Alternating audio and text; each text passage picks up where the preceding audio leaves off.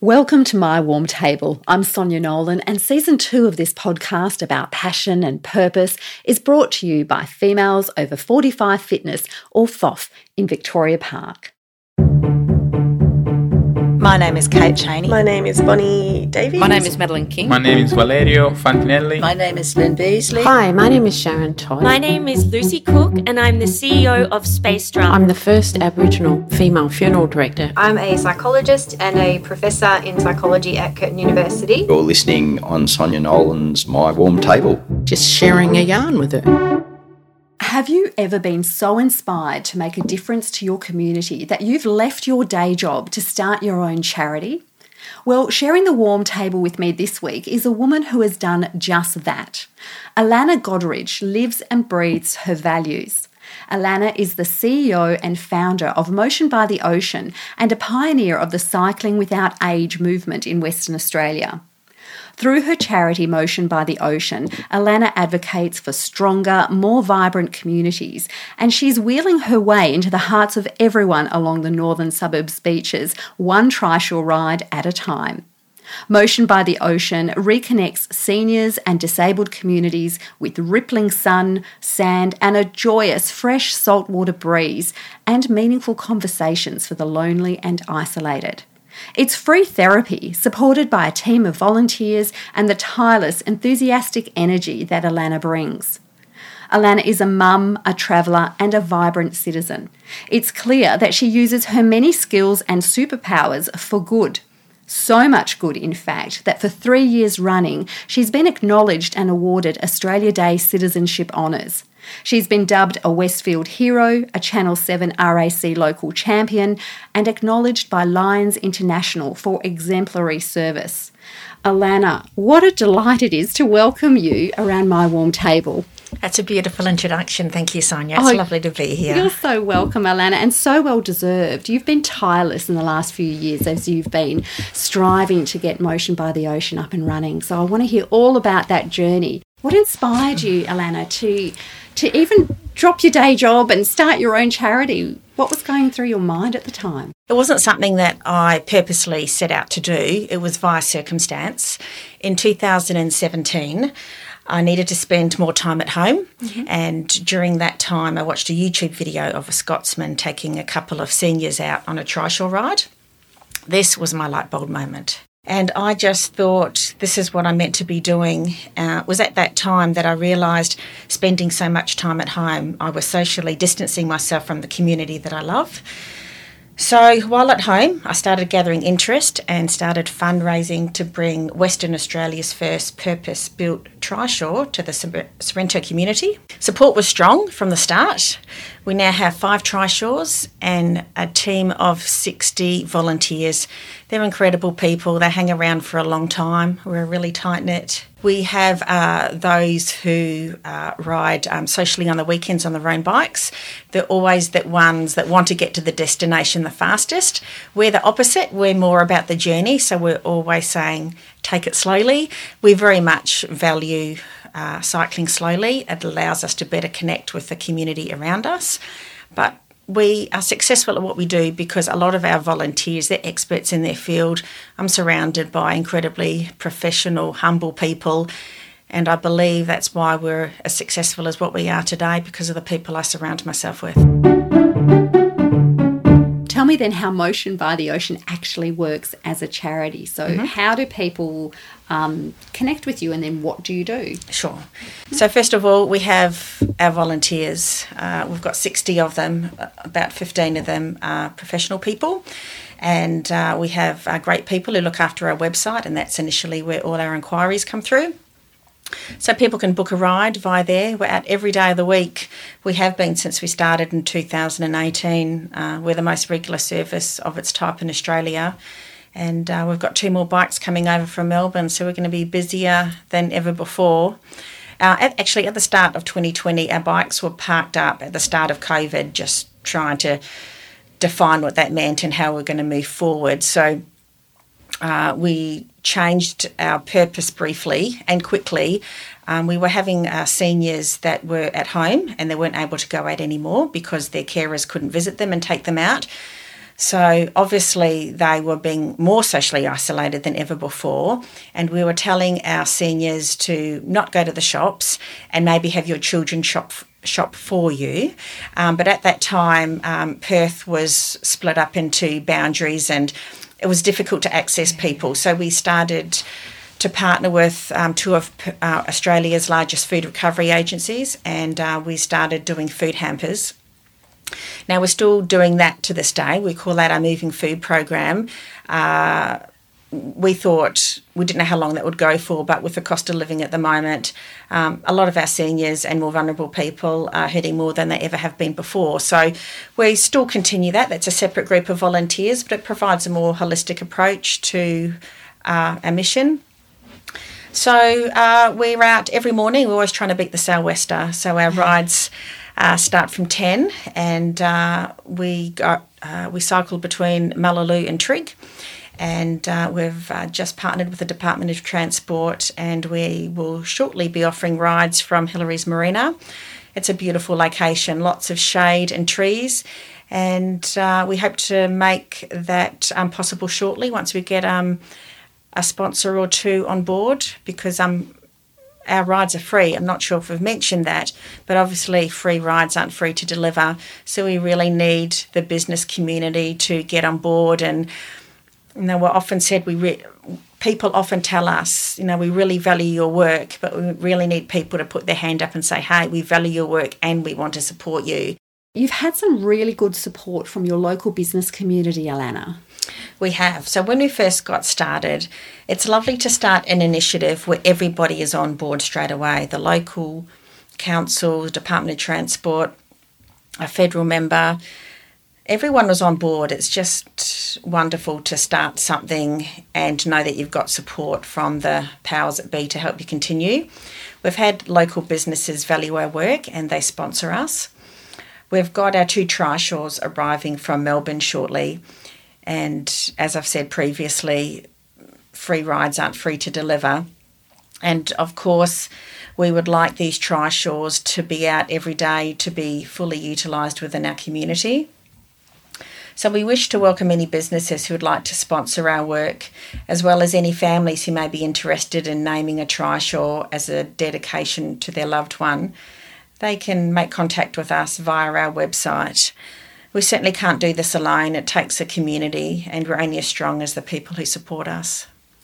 I love how you've actually got trishaws that are dedicated to family mm. members. So people who may have passed, mm. who've died, who used to ride or have some sort of affinity with the northern suburbs or the beach, family members can actually buy a dedication mm. um, on the trishaw. Is that right?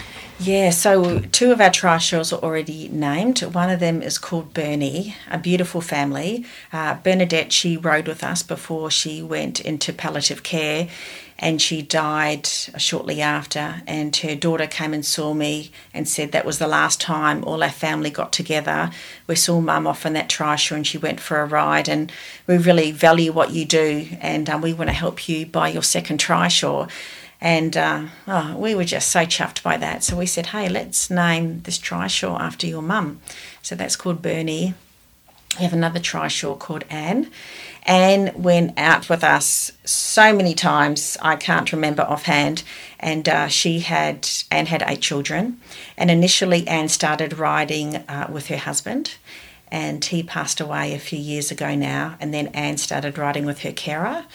And then and went into aged care. And then each of her eight children used to take turns with her to ride along the coast. And uh, Anne passed away uh, just recently, and her children uh, gifted us uh, funds to uh, name one of our trishaws um, after her. It's a beautiful dedication which will allow more rides for more people, and uh, that's what we're all about. So, how many rides have you done since 2017? What are your stats? Yeah, stats are great. It was only about three years ago where we thought, oh, we will do this properly and just see what our actual impact is. And it adds up really quickly when you're out every day. So, uh, collectively, our passengers have cycled 41,000 kilometres. Oh, gosh. So that's the same distance from Perth to Auckland return four times. Oh. And that's what we have done on our bikes. way. It's crazy. That is crazy. I know. So not it's not until you start adding up you think, wow, we are making big impact within our community. Uh, we've had uh, 4,200 passengers. Uh, but now, as I said, we're doing more group rides, so that's going to rise exponentially. We'll be able to reach more people, but we will still keep those meaningful long rides. We very much value those. There's also so many other impact stories, and I'd really love you to tell me some of the things that happen along those rides. I think you mentioned once about a woman who hadn't spoken French for years, and then all of a sudden on one of the rides, that you know that language got was unlocked. So we um, have one lady who lives in a local nursing home, and we've taken her out maybe five or six times. Maybe after the third ride, uh, we were cycling back from Trigg to Sorrento, and then she starts saying hello to uh, people that she's passing in French. And I spoke to her daughter when she um, picked her mum up after the ride, and the daughter said, Mum hasn't spoken French in years. And it just gave us, just, it was wonderful. I really believe our big, beautiful blue space of an ocean really unleashes maybe that's not the right word it, it unlocks memories. Uh, often uh, we'll go for a ride and our passengers are very fixated on the ocean. They don't say anything. They're nearly glazing over. You can just tell they're trying to relive a memory. I very much believe our ocean is free therapy for all of us, and maybe that's why um, getting volunteers has uh, never been an issue. I very much believe seeing the ocean and being outdoors is just as much of a benefit uh, for our passengers as it is for our volunteers. Yeah, it's it really is something that seems like a bit of a no-brainer, mm. Alanagh. You know, you've got this amazing. Really, I I'm very biased, but I do think we in Western Australia have got the mm. best beaches in the mm. world. We've got some incredible scenery, beautiful nature. Clear oceans, lovely sand, and, mm. and that salt therapy mm. of the sea breeze is something. There's something special about it. Yes, it's free therapy for all of us. It's yes, it's very special. Another great story we had, uh, we had a chap, uh, he comes out from Bentley, and we love taking people uh, to the coast who don't often get to see the ocean that often. And he told us the last time he was in the ocean, and it was just before he went in to go into care, and he said to his sons, I want to go to the ocean before I go into uh, the care home in Bentley. So they took him to the beach and they said, Dad, don't go out past those waves because you're not going to come back. And he goes, No, no, I'll be fine. So his boys are watching his their dad um, having a swim. Of course, he goes past the breakers and he gets into a bit of strife and he loses his false teeth. Oh goodness! So anyway, his sons come in and assist him back to the shore, and he says to me, as we're taking him on the bike um, past the beach, that he did have his last swim in. He said, "I always imagine my false teeth and wondering what they're doing, and I wonder if they ever bet a lady on the bottom in that time." I love it. and I just think, oh, that's such a good story. Isn't it? A lot of us uh, growing up have got such great memories of the beach, and um, whether you live near the beach or whether you've had a holiday near the beach, uh, it just yeah, it's special for a lot of people, and I just love hearing those stories and. Yeah, some of them are funny. A lot of the chaps are cheeky, and but we try to keep them in line. But in short, they just want to get out and have fun. It really does unlock that that memory, like you've said. So the storytelling, the memory, the history, and and also that um, the information, like you've just said. You know, the- a lot of people, our generation younger, they don't know. We don't know what Perth looked like. We don't know what the northern beaches look like. We, you know, we've lost a lot of that sense of of heritage. So having that opportunity for people to reminisce and really um, be able to share their memories is just a beautiful way of of reconnecting them back into society and making them feel relevant again. Yeah, definitely. That's a great point. We really love. Uh, we have all ages who volunteer for us, but we do love getting the younger people out.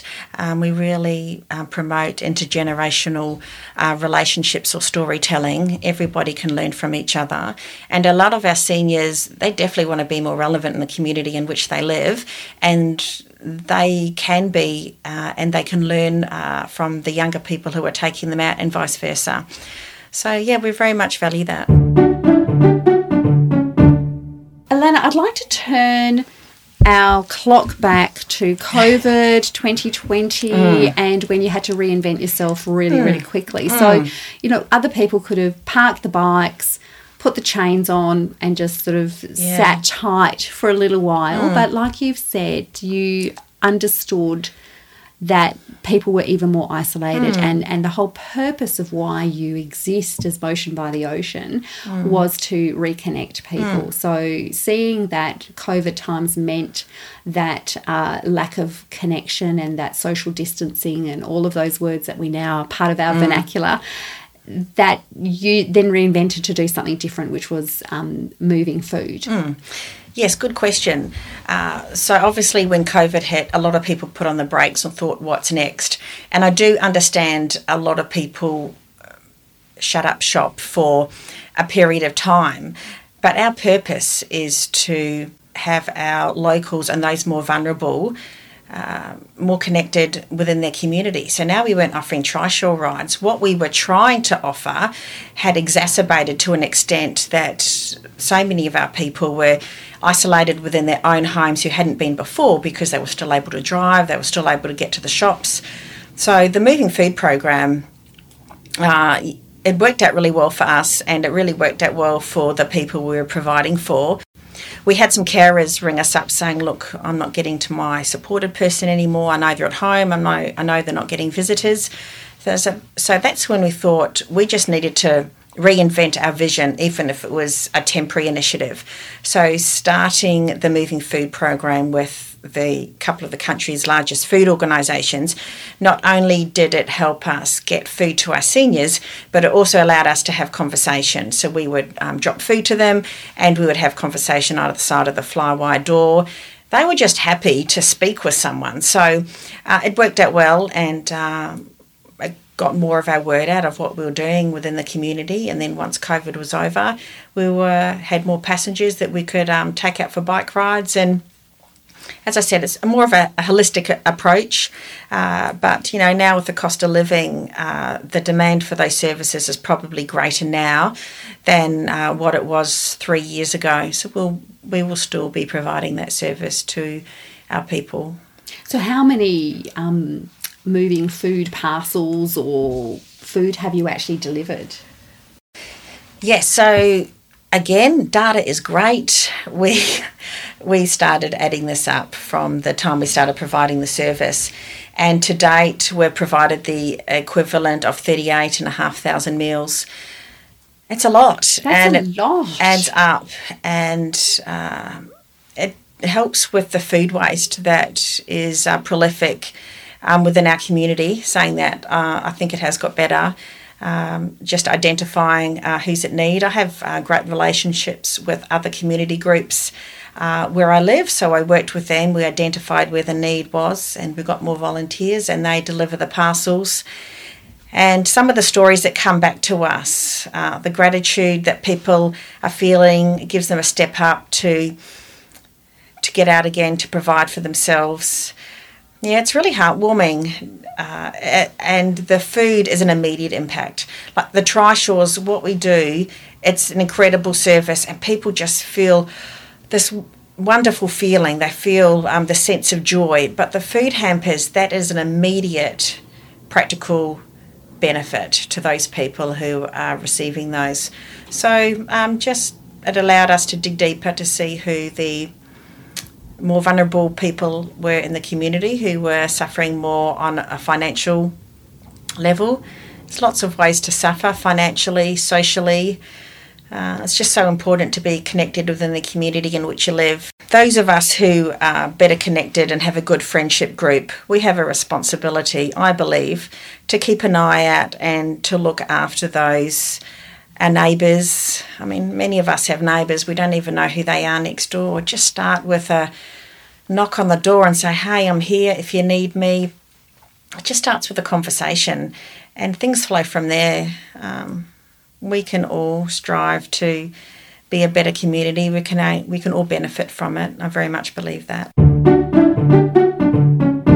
It all comes back to Alanagh the the essence of who you are as a person. Like you want to make your community vibrant. Hmm. And you didn't just sit back and think, oh, someone else, someone please make my community vibrant. You know, you hmm. actually may you're making that yourself. You're actually hmm. getting out there and creating that. As I said, it wasn't a purposeful decision. I think maybe at the time, because I needed to spend that uh, time at home, I knew I was socially distancing myself. So I knew I needed to get back into the community, but under my own terms. So mm. maybe this is why it resonated with me. I don't have anything to do with bikes. I think this trishaw is a facilitator for the service I want to bring within the community. But for anyone else who wants to make their community stronger, I think it's really important to see what your community is good at. And sometimes life picks you. Um, it did for me this time. Yeah, I'm not going anywhere. I love what I do. Do you have any plans to expand elsewhere or what's next for Motion by the Ocean? Yeah, good question. We don't have a grand plan to go bigger, better, more. We just want to do a good job within the community in which we live. I think that has been really important to me. I think it's easier to support the community in which you live because you see those benefits. It's easier to get sponsorship from businesses who see the trishaws going up and down the coast every day in communities in which they work. So we're just going to keep doing what we're doing. We'll be offering more rides, but we won't be going uh, further afield. We just want to be prolific in the area in which we serve and do it well. Alanagh, it's been such a privilege to hear the work that you've done or the passion. It's not even work, it's a real passion of what you've put out into mm. your community and what you've enabled people to connect with. And everything that you've said, you know, it's just music to my ears because again, you know, you, you espouse all the, the virtues and values of my Warm Table podcast, which also hopes to connect communities and and to bring people together in meaningful conversations. So I'm just so delighted to see how many different ways we can do that. You know, whether it's through a podcast, whether it's through a trishaw ride, whether it's through, you know, a, a conversation at the um, at the letterbox. There's so many ways we can connect and uh, and make our communities better. So I want to say a very big thank you for the work that you do and for joining me around my warm table today. Thanks, Sonia. It's so lovely to be here. Thanks for joining me, Sonia Nolan, around the Warm Table. Let's grow the community. Please follow my Warm Table podcast on socials and like and share this episode with your family and friends. My Warm Table is brought to you by Females Over 45 Fitness. Keep listening now for a health tip from FOF head coach Kelly Riley. Hi, it's Kelly Riley, founder and head coach of Females Over 45 Fitness, or FOF. Did you know that during menopause, women experience a significant decline in estrogen levels, which affects their health and well-being? One of the most notable changes is an increase in your cortisol levels, the hormone that's released during stress. Elevated cortisol levels can cause various symptoms such as anxiety, depression, sleep disturbances, fatigue, and weight gain. Managing your cortisol levels through exercise, stress reduction techniques, and a healthy diet can help women maintain their physical and emotional well-being during menopause and beyond. Remember ladies, it's your time to shine.